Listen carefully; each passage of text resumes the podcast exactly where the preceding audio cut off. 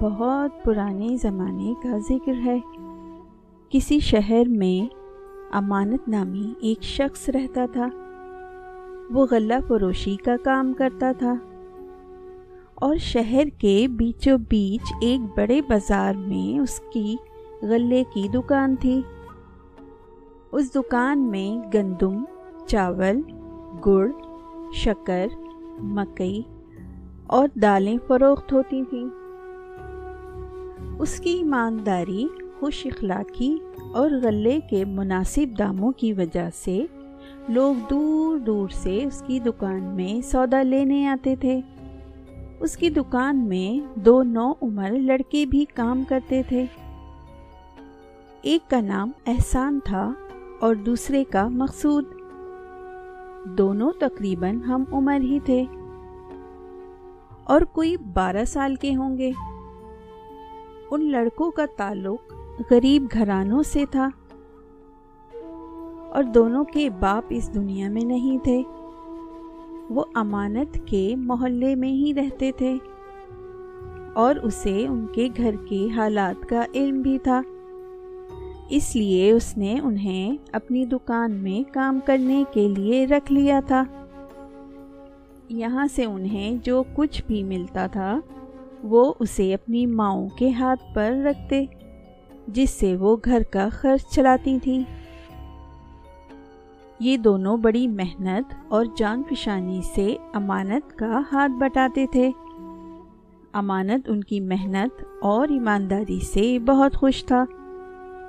ایک روز دوپہر کا وقت تھا، سخت گرمی پڑ رہی تھی۔ گرمی کی وجہ سے سارا بازار سنسان پڑا تھا۔ اور لوگ اپنے اپنے گھروں میں آرام کر رہے تھے۔ احسان اور مقصود دکان کے ایک کونے میں دوپہر کا کھانا کھا کر بیٹھے ہوئے تھے۔ امانت بھی دکان میں موجود تھا۔ اس لیے دونوں لڑکے سرگوشیوں میں ایک دوسرے سے باتیں کر رہے تھے۔ وہ امانت کا بہت ادب کرتے تھے۔ اور ان کی یہی کوشش ہوتی تھی کہ ان کی کسی بات سے اسے کسی قسم کی تکلیف نہ پہنچے۔ ان دونوں لڑکوں میں احسان زیادہ ہوشیار اور ذہین تھا۔ اسے ہر معاملے میں سوچ بچار کی عادت تھی۔ اس وجہ سے امانت اسے بہت پسند کرتا تھا۔ وہ دکان کے معاملات میں بھی بہت دلچسپی لیتا تھا۔ اور اس کو بہتر طریقے سے چلانے کے لیے امانت کو مشورے بھی دیتا رہتا تھا۔ وہ مشورے ایسے ہوا کرتے تھے کہ امانت باخوشی ان پر عمل کرتا تھا۔ اسی کے مشورے پر امانت نے ایک لکڑی کی بڑی سی دو پہیوں کی ہتھ گاڑی بھی بنوا لی تھی۔ جو لوگ زیادہ سامان خریدا کرتے تھے، امانت ان کا وہ سامان اس گاڑی میں لدوا دیتا تھا۔ اور احسان اور مقصود مل کر وہ سامان اس جگہ پہنچا دیتے تھے جہاں وہ گاہک اسے لے جانا چاہتا تھا۔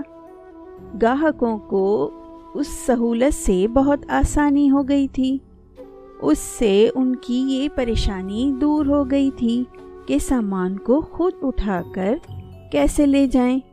امانت اس کام کی اپنے گاہکوں سے ایک دمڑی بھی نہیں لیتا تھا۔ چونکہ یہ کام احسان اور مقصود مل کر کرتے تھے، اس لیے اس نے ان کی اجرت میں پانچ درہم ماہانہ کا اضافہ بھی کر دیا تھا۔ سمجھو، یہ ان کی محنت کا انعام تھا۔ اس وقت کا کام تو کوئی نہیں تھا۔ مگر گرمی کی وجہ سے گاہک دور دور تک نظر نہیں آ رہے تھے اور بازار میں سناٹا چھایا ہوا تھا۔ اس لیے امانت نے سوچا کہ گھر کا ایک چکر لگا لے۔ شام سے پہلے پھر آ جائے گا۔ اس نے گلے میں پڑی اشرفیاں اور درہم ایک تھیلی میں بھری اور انہیں اپنے چوغے کی جیب میں رکھا۔ اور اٹھنے ہی والا تھا کہ دکان کے دروازے پر ایک لمبا چوڑا شخص نمودار ہوا۔ اس کے چہرے پر گھنی داڑھی اور مونچھیں تھیں۔ اور اس نے سر پر ایک کپڑا لپیٹ رکھا تھا۔ اسے دکان میں آتا دیکھ کر امانت دوبارہ اپنی جگہ پر بیٹھ گیا اور اسے دیکھنے لگا۔ اس آدمی کے کپڑے اتنے قیمتی تھے کہ امانت کے ذہن میں خیال آیا کہ وہ کوئی بہت ہی امیر کبیر آدمی ہے۔ وہ آدمی اندر آ گیا تو امانت نے کہا، فرمائیے، میں آپ کی کیا خدمت کر سکتا ہوں؟ اس آدمی کو دیکھ کر احسان اور مقصود بھی اپنی جگہ سے کھڑے ہو کر اس کے نزدیک آ کر کھڑے ہو گئے۔ وہ سمجھ گئے تھے کہ یہ امیر آدمی غلہ خریدنے آیا ہے اور انہیں سامان تول تول کر دینا پڑے گا۔ اس آدمی نے کہا، میرا نام گوہر سوداگر ہے۔ میں سلطان پور میں رہتا ہوں اور وہیں میری غلے کی دکان بھی ہے۔ اس دفعہ سلطان پور میں بارش بہت کم ہوئی تھی۔ جس کی وجہ سے وہاں زیادہ غلہ پیدا نہیں ہو سکا۔ یہی وجہ ہے کہ مجھے اتنی دور سے آپ کے پاس آنا پڑا۔ مجھے کسی نے بتایا تھا کہ آپ ایک ایماندار آدمی ہیں اور آپ کی چیزیں بہت اچھی ہوتی ہیں اور ان کے دام بھی بہت مناسب ہوتے ہیں۔ مجھے بڑی تعداد میں غلہ درکار ہے۔ کیا اتنا زیادہ غلہ مجھے مل جائے گا؟ اپنی تعریف سن کر امانت بہت خوش ہوا۔ اس نے گوہر سوداگر کو تخت پر بیٹھنے کا کہا اور بولا، خدا کا شکر ہے کہ میرے پاس ہر طرح کا بہت سا غلہ موجود ہے۔ آپ حکم کریں، آپ کو کیا چاہیے؟ گوہر سوداگر نے کہا، میں اپنے ساتھ چھ اونٹ لے کر آیا ہوں۔ بس، آپ سمجھ جائیں کہ مجھے کتنا سامان چاہیے ہوگا۔ اس کی بات سن کر امانت حیران رہ گیا۔ اس نے آگے جھک کر دکان سے باہر جھانکا۔ باہر چھ اونٹ کھڑے تھے۔ ان کی رسیاں سیاہ فام غلاموں نے تھام رکھی تھیں۔ اس نے کہا، آپ مجھے بتا دیں کہ آپ کو کون کون سی اشیاء چاہیے؟ میں انہیں نکلوا کر دے دوں گا۔ گوہر سوداگر نے اس کو سامان بتانا شروع کیا۔ امانت ان چیزوں کو لکھتا گیا۔ احسان اور مقصود نے بڑی پھرتی سے سارا سامان بڑے سے ترازو میں تول تول کر دکان کے باہر رکھا، جسے گوہر سوداگر کے غلام اٹھا اٹھا کر اونٹوں پر لادنے لگے۔ اس دوران امانت حساب کتاب کرنے لگا کہ کل سامان کی کیا قیمت ہے۔ اس نے تمام اشیاء کی تفصیل لکھ کر ان کے آگے ان کی قیمت بھی لکھ دی تھی۔ سارا سامان پانچ ہزار اشرفیوں کا تھا۔ گوہر سودا، گوہر سوداگر نے ہزار ہزار اشرفیوں کی پانچ تھیلیاں نکال کر امانت کے حوالے کی۔ امانت نے ایک تھیلی کو الٹ کر ان کی اشرفیاں تخت پر ڈھیر کی اور مقصود کو پاس بیٹھا کر انہیں گننے کا کہا۔ خود اس نے دوسری تھیلی کھول لی تھی اور ان میں موجود اشرفیوں کو گننے لگا۔ اچانک بے خیالی میں مقصود کا ہاتھ اشرفی کے ڈھیر سے ٹکرا گیا اور چند اشرفیاں زمین پر گر پڑی یہ اچانک ہی ایک غیر ارادی طور پر ہوا تھا۔ اپنی اس حرکت پر مقصود شرمندہ نظر آنے لگا۔ احسان نزدیک ہی کھڑا تھا۔ اس نے جلدی جلدی اشرفیاں زمین سے اٹھانا شروع کر دیں۔ اور انہیں تخت پر رکھنے لگا۔ اچانک ایک بات دیکھ کر امانت سکتے میں آ گیا۔ اسے اپنی آنکھوں پر یقین نہیں آ رہا تھا۔ جب احسان ان اشرفیوں کو زمین سے اٹھا رہا تھا، تو اس نے آنکھ بچا کر ایک اشرفی اپنی جیب میں ڈال لی تھی۔ وہ اس بات سے بے خبر تھا کہ امانت اسے دیکھ رہا ہے۔ امانت اس پر بہت اعتماد کرتا تھا اور اسے بہت اچھا سمجھتا تھا۔ اس کی اس حرکت سے اسے دلی صدمہ پہنچا، مگر اس وقت تو اس نے احسان سے اس بارے میں ایک لفظ بھی نہیں کہا اور ایسا بن گیا جیسے اسے کچھ پتا ہی نہیں ہے۔ اس نے سوچ لیا تھا کہ جب گوہر سوداگر چلا جائے گا تو وہ احسان سے اس بارے میں پوچھ گچھ کرے گا۔ چوری کرنا بری بات ہوتی ہے۔ اس نے فیصلہ کر لیا کہ اس حرکت کے نتیجے میں وہ اسے اپنی دکان میں بھی نہیں رکھے گا، بلکہ نوکری سے نکال دے گا۔ تھوڑی دیر بعد جب انہوں نے پانچوں تھیلیوں کی اشرفیاں گن لیں تو امانت نے دیکھا کہ احسان دکان میں موجود نہیں تھا۔ اس کے ذہن میں آیا کہ شاید وہ اشرفی کو کہیں چھپانے گیا ہے۔ ایک مرتبہ پھر امانت کو اس کی حرکت پر افسوس ہوا۔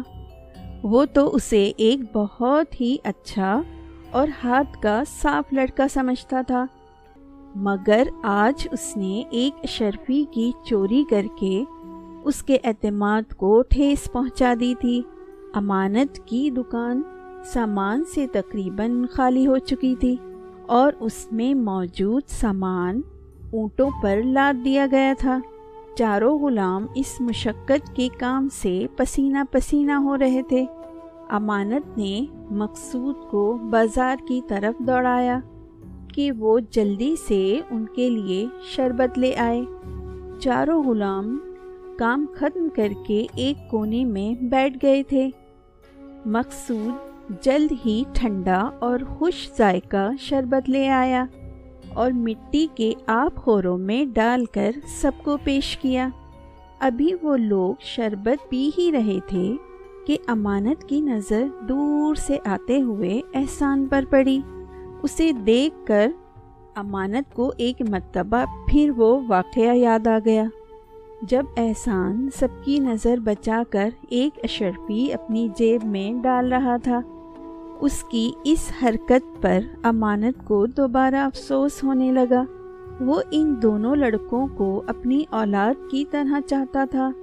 احسان کی چوری کی وجہ سے اسے بہت صدمہ ہوا تھا۔ اچانک امانت نے دیکھا کہ احسان اکیلا نہیں ہے۔ اس کے ساتھ چھ سپاہیوں کا دستہ بھی تھا۔ تھوڑی دیر میں وہ سب دکان پر پہنچ گئے۔ دکان میں داخل ہوتے ہی احسان نے سپاہیوں سے کہا، یہی وہ شخص ہے جس کے متعلق میں نے دروغہ صاحب کو بتایا تھا۔ دو سپاہیوں نے جھپٹ کر گوہر سوداگر کو اپنی گرفت میں لے لیا۔ اس صورتحال سے امانت بہت پریشان ہو گیا تھا۔ اس نے نہایت غصے سے کہا، احسان، یہ کیا بدتمیزی ہے؟ یہ ایک معزز سوداگر ہیں۔ ان کے ساتھ یہ سلوک میں برداشت نہیں کر سکتا۔ احسان نے بڑے ادب سے کہا، مالک، ابھی آپ کو سب کچھ پتہ چل جائے گا۔ سپاہیوں کو دیکھ کر چاروں غلام بھی گھبرا کر کھڑے ہو گئے تھے۔ مقصود بھی ایک کونے میں سہما ہوا کھڑا تھا۔ اتنے سارے سپاہیوں اور ان کی میانوں میں لٹکی تلواریں دیکھ کر وہ خوف زدہ ہو گیا تھا۔ ادھر گوہر سوداگر غصے سے لال بھبو کا ہو رہا تھا۔ اس نے نہایت غصے سے احسان کو دیکھا اور بولا، لڑکے، تو مجھے نہیں جانتا۔ میں تجھے چھوڑوں گا نہیں۔ اس بےزتی کا بدلہ ضرور لوں گا۔ اس کی بات سن کر احسان ذرا بھی نہیں گھبرایا۔ اس نے کہا، جناب، آپ کے فریب کا پول کھل گیا ہے۔ آپ میرے مالک کو دھوکہ دے کر انہیں تباہ کرنا چاہتے تھے۔ اصلی مال لے کر انہیں نقلی اشرفیاں تھما رہے تھے۔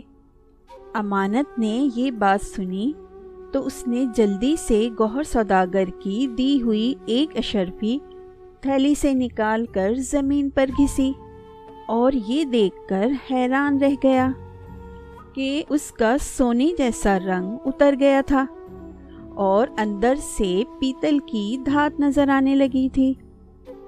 اس نے مزید کئی اشرفیاں زمین پر گھس کر دیکھی۔ وہ بھی سب کی سب نقلی تھیں۔ یہ دیکھ کر گوہر سوداگر گھبرا گیا۔ اس نے خود کو سپاہیوں کی گرفت سے چھڑا کر بھاگنے کی کوشش کی، مگر کامیاب نہ ہو سکا۔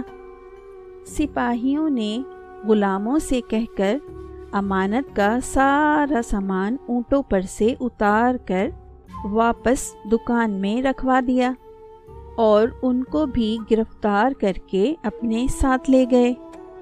سپاہی اپنے ساتھ نقلی اشرفیوں کی تھیلیاں بھی لے گئے تھے، تاکہ انہیں مجرم کے ساتھ قاضی کے سامنے پیش کیا جائے۔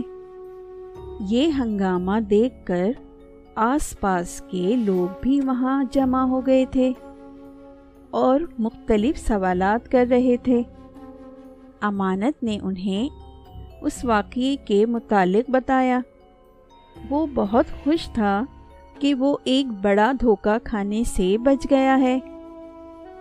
جب لوگوں کا جھمگھٹا کم ہوا تو اس نے بڑی محبت سے احسان کو اپنے قریب بٹھایا اور بولا، احسان، جب تم ایک اشرفی چھپا کر اپنی جیب میں رکھ رہے تھے تو میں نے تمہیں دیکھ لیا تھا۔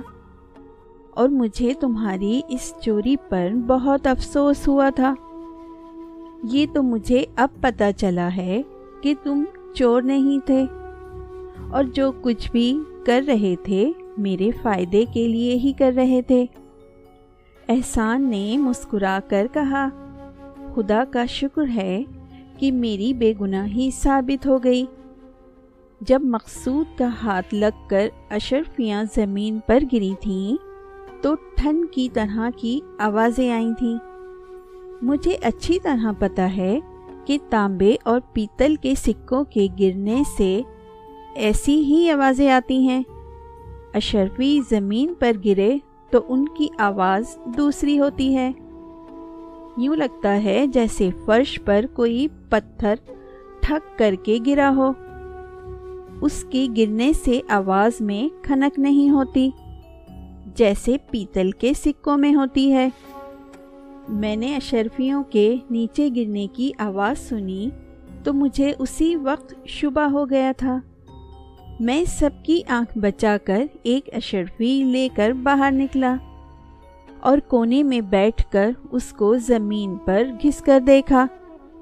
تو اندر سے پیتل کی دھات دکھائی دی، جبکہ اشرفیاں تو خالص سونے کی ہوتی ہیں۔ انہیں کتنا ہی گھسیں، ان کی پلاہٹ ختم نہیں ہوتی۔ میں سمجھ گیا کہ یہ آدمی کوئی دھوکے باز ہے اور آپ کو جل دینے کی فکر میں ہے۔ یہ دیکھ کر میں بھاگا بھاگا دروغہ جی کے پاس پہنچا اور انہیں ساری بات بتائی۔ انہوں نے غور سے میری بات سنی اور سن کر مجھے شاباش دی۔ پھر انہوں نے اپنے سپاہی میرے ساتھ کر دیے تاکہ وہ اس نوسر باز کو پکڑ سکیں۔ احسان، میں تمہارا مشکور ہوں کہ تمہاری عقل مندی کی وجہ سے میں ایک بہت بڑے نقصان سے بچ گیا ہوں۔ اگر وہ چالاک سوداگر اپنے مقصد میں کامیاب ہو جاتا تو میرے تباہ ہونے میں کوئی کسر نہیں رہ گئی تھی۔ مقصود بھی ان دونوں کے قریب کھڑا یہ باتیں سن رہا تھا اور حیران ہو رہا تھا۔ اسے اس بات کی بہت خوشی تھی کہ اس کا دوست ایک عقل مند لڑکا ہے۔ امانت تو احسان سے بہت ہی خوش تھا۔ اس نے اس بات پر افسوس کا اظہار بھی کیا تھا کہ اس نے ناحق اس پر شک کیا تھا۔ اس خوشی میں اس نے دونوں لڑکوں کو دس دس درہم بھی دیے۔ اور کہا کہ اگلے ہفتے میلہ شروع ہو رہا ہے۔ یہ رقم تم دونوں وہاں خرچ کرنا اور مزے سے گھومنا پھرنا اور جو جی میں آئے کھانا پینا۔ دونوں لڑکے خوش ہو گئے۔ اگلے دن امانت کی دکان پر شہر کا داروغہ آیا اور آتے ہی احسان کے بارے میں پوچھا۔ امانت نے احسان کو بلا کر اس کے سامنے کھڑا کر دیا۔ داروغہ نے شفقت سے اس کے سر پر ہاتھ پھیرا اور بولا، تم نے ایک بہت بڑا کارنامہ انجام دیا ہے۔ اس مجرم کو قاضی کی عدالت میں پیش کر دیا گیا ہے۔ اور قاضی صاحب نے اسی سلسلے میں تم دونوں کو عدالت میں طلب کیا ہے۔ وہ اس واقعے کی تفصیل جاننا چاہتے ہیں۔ احسان تھا تو بچہ ہی۔ قاضی کا نام سنا تو گھبرا گیا، مگر امانت نے اسے دلاسا دیا اور بولا، گھبراؤ نہیں، میں بھی تو تمہارے ساتھ چل رہا ہوں۔ امانت نے دکان بند کی اور دونوں لڑکوں کو ساتھ لے کر داروغہ جی کے ساتھ قاضی کی عدالت میں پہنچ گیا۔ گوہر سوداگر کٹہرے میں سر جھکائے کھڑا تھا۔ تھوڑی دیر میں مقدمے کی کارروائی شروع ہوئی۔ پہلے امانت نے تفصیل بتائی۔ پھر احسان نے پورا واقعہ سنایا۔ اس کی بات سن کر قاضی سمیت وہاں سب لوگ اس کی ذہانت پر اش اش کر اٹھے۔ جرم ثابت ہو گیا تھا۔ گوہر سوداگر کو اسی دروں اور دس سال قید کی سزا سنا دی گئی۔ اس کے بعد قاضی نے احسان سے کہا، احسان، میں تمہاری ذہانت سے بہت متاثر ہوا ہوں۔ تمہاری اگر صحیح تعلیم و تربیت ہو تو تم بڑے ہو کر ایک بہت اچھے اور قابل انسان بن کر ملک کی خدمت کر سکتے ہو۔ میں نے پتہ کروا لیا ہے۔ کہ تمہارا تعلق ایک غریب گھرانے سے ہے، جس کی وجہ سے تم اتنی کم عمری میں محنت مزدوری کرنے پر مجبور ہو گئے ہو۔ تمہارے اس کارنامے کے سلے میں میں نے فیصلہ کیا ہے کہ سرکاری خزانے سے تمہیں پانچ سال تک دو سو درہم ماہانہ وظیفہ دیا جائے گا۔ میں تمہارے مالک امانت کو بھی یہ حکم دیتا ہوں کہ وہ تمہاری اچھی تعلیم کا بندوبست کرے۔ فارغ وقت میں تم اس کی دکان پر کام کر سکتے ہو۔ جس کا معاوضہ وہ تمہیں ادا کرتا رہے گا۔ قاضی کی یہ بات سن کر احسان کو ذرا خوشی نہیں ہوئی۔ یہ بات قاضی نے محسوس کر لی تھی۔ اس نے حیرت سے پوچھا، تم خوش نہیں ہو لڑکے؟ میں خوش تو ہوں مگر زیادہ نہیں۔ احسان نے بڑی صاف گوئی سے کہا، اس کی وجہ کیا ہے؟ قاضی نے حیرانگی سے سوال کیا، انعام کا حقدار میرا دوست مقصود بھی ہے۔ اگر اس کا ہاتھ لگنے کی وجہ سے اشرفیاں نیچے نہ گرتی، تو مجھے ان کی آواز بھی سنائی نہیں دیتی اور مجھے پتہ بھی نہیں چلتا کہ اشرفیاں نقلی ہیں۔ دیکھا جائے تو اصل کارنامہ مقصود کا ہی تھا، جس کی وجہ سے اس سوداگر کی چلاکی کا پردہ چاک ہوا۔